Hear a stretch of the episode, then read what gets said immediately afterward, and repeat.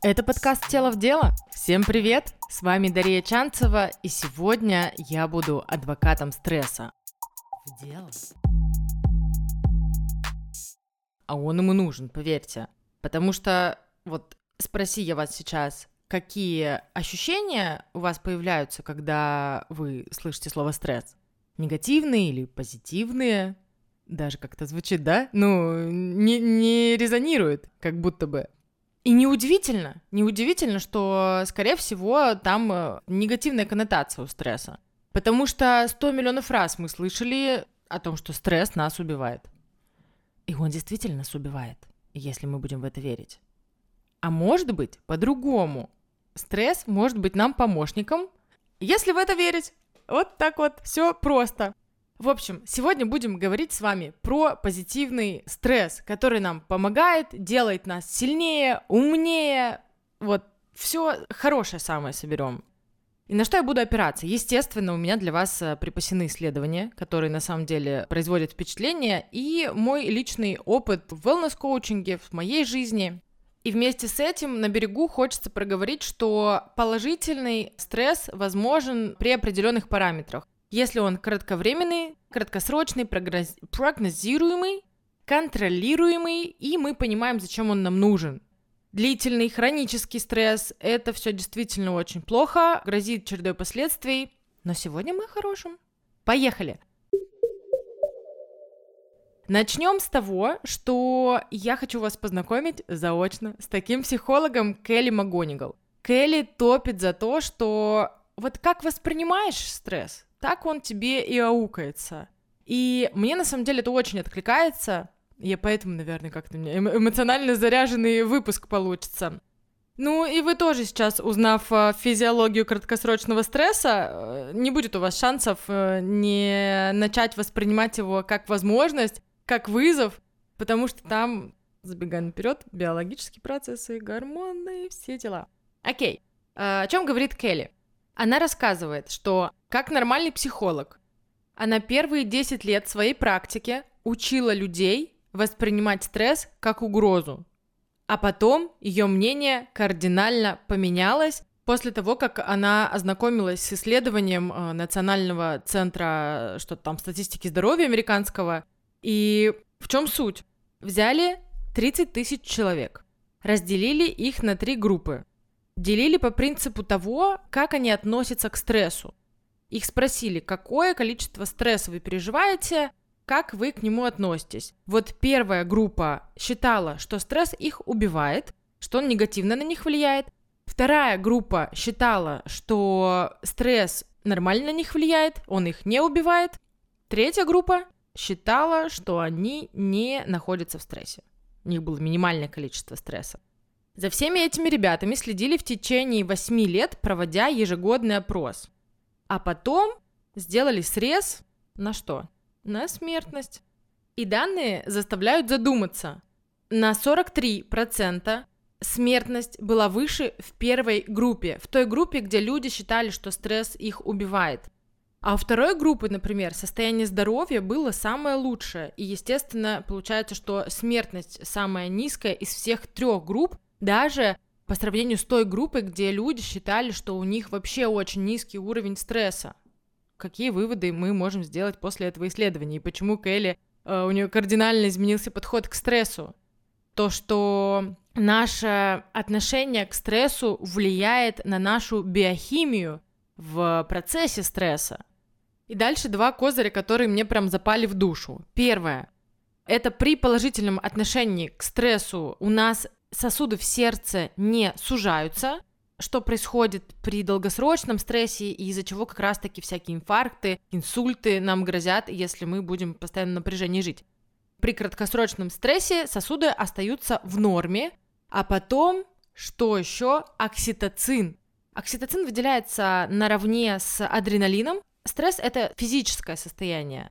И адреналин херачит нам просто сердечную мышцу, она как будто бы истощается, повреждается. Но при положительном отношении к стрессу выделяется окситоцин, это который гормон ми-ми-ми, вот это все обнимашки. Но у него есть еще функция восстанавливать сердце. И получается таким образом, что если мы воспринимаем процесс как воодушевление, положительно к нему относимся, то наше сердце восстанавливается после того, как износилось. Получается, что типа ничего не было. Ничего не было с нашим организмом, с нашим сердцем, но мы, например, прошли какой-то крутой жизненный этап, запустили какую-нибудь э, направление в бизнесе, выступили на широкую аудиторию, смогли что-то сделать. Вот так. То есть, опять получается, что сама установка влияет на результат. Девочки, я придумала лайфхак, как убедить мужа идти к психологу или коучу и работать над э, мышлением. Вот э, покажите ему, расскажите про это исследование. Ну так повелось просто, что у нас э, мужчины в России не очень любят это дело. Ладно, дальше следующее. Есть классное исследование про нейрогенез. Это повышенное производство нейронов во время стресса. Одно из них поставили на крысах, поделили их на группы, и они должны были выполнить задачку, что-то там открыть, что они обычно открывают. Одной группе создали стрессовые условия, другой группе ничего не создавали, скучно им было, в нормальном режиме работали. Так вот, как вы могли уже догадаться, та группа, которая пыталась открыть штучку под стрессом, открыла ее быстрее. Дальше про то же самое, но про людей. В Нью-Мехико ставили эксперименты на память и точно так же поделили э, респондентов на две группы.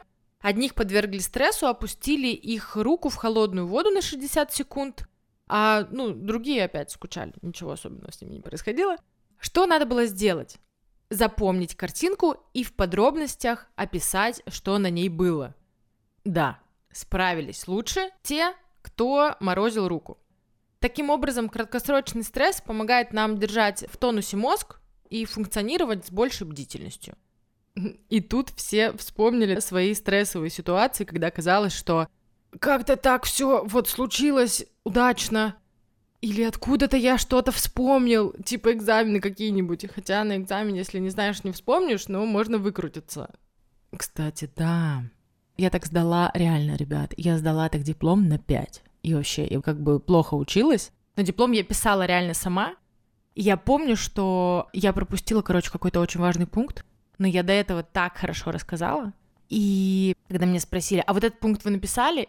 И я думаю, если я сейчас буду, короче, что-то, ну, выдумывать, скажу, что, ну, не знаю, вот это все, то, ну, мне точно завалит, и будет и я говорю, конечно, да, конечно, в смысле, сейчас я найду, и я начинаю вот это вот, думаю, надо, короче, активность, активность побольше, потому что, то есть у меня, вот, у меня мозг в этот момент работал вообще на таких скоростях, что я успела проанализировать, что, короче, время уже, э, айлюлюшки скоро закончится, я практически последняя, они, в принципе, устали, уже я там успела произвести на них впечатление, и надо просто вот показать до последнего, дотопить, что я это сделала, Думаю, если они до туда дойдут, я скажу, что ой, что-то вот я не поняла вопроса. Короче, ребят, мне поставили 5, потому что, что, я начала вот эту бурную деятельность, и там главный дядечка, он сказал, да ладно, ну все, не надо уже, все понятно, что вы молодец. Вот так, вот так.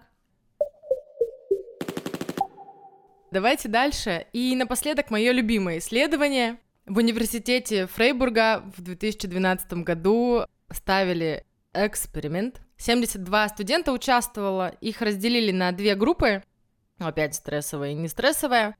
И внутри групп их делили на пары, давали такие задания для того, чтобы можно было проверить, какой уровень доверия, да, уровень э, чего, принятия риска у них, насколько они готовы делиться. Короче, чекали коммуникативные способности, о которых мы уже говорили выше, окситоцин. Так вот, те, кто находился в стрессовой ситуации, более охотно помогали друг другу, сплачивались и вместе решали, в общем, эти задачки. Тут, как следствие, можно вспомнить фразу стрессовую, да, «бей или беги», к ней добавить «дружи». Ну, потому что часто это действительно намного более выгодная стратегия. Тоже, наверное, могли э, такое вспомнить про себя сейчас. И, кстати, возвращаясь к тому, что стрессовая реакция больше физическая, также реагируют и социальные животные. Вот, там волки стайные какие-нибудь, у них э, на это тоже заточен интеллект. А ну еще следствие окситоцина при переживании э, даже очень негативного большого стресса люди впоследствии, да, если, например, они выжили вместе, то у них формируется в процессе очень крепкая связь, и, как правило, они потом дальше всю жизнь дружат. Но это происходит и в маленьком стрессе. Не знаю, там на страшный квест э, вы сходили, и, ну вот, уже немножко ближе. Кстати, вот я сказала про квест и вспомнила, что в пикаперских книжках, прости господи, не спрашивайте меня, почему я это читала, но есть такой Алекс Лесли, и он рекомендует, в общем, э, девушкам устраивать стрессовые свидания, чтобы вот, ну точно она прилипла к этому пикаперу. И как мы сейчас можем видеть, не безосновательно, но напомним всем пикаперам, что если вы человек-мудак, то никакая девушка к вам нормальная не прилипнет. Поэтому, конечно, все эти э, методы можно использовать, но в долгосрочном э, планировании они неэффективны. Вот так. Тело в дело, в дело, в дело, в дело.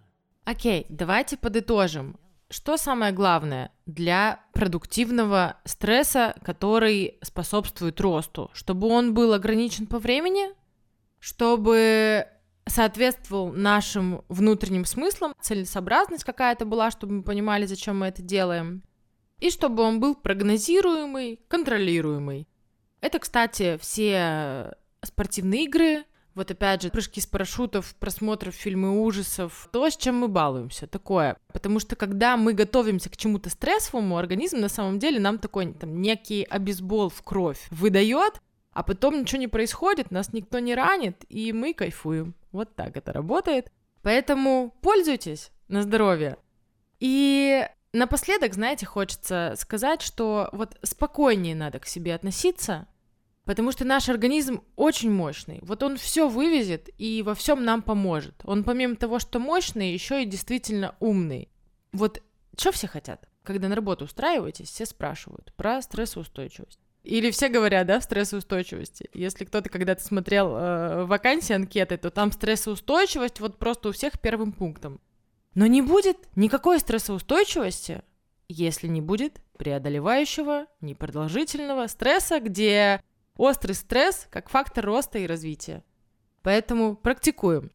Вот. Всех обнимаю, всем успехов, успехов, удач и э, покорений своих вершин. А мы с вами услышимся на следующей неделе. Подписывайтесь на подкаст, на мои социальные сети, ставьте лайки и пишите обратную связь. Всегда рада.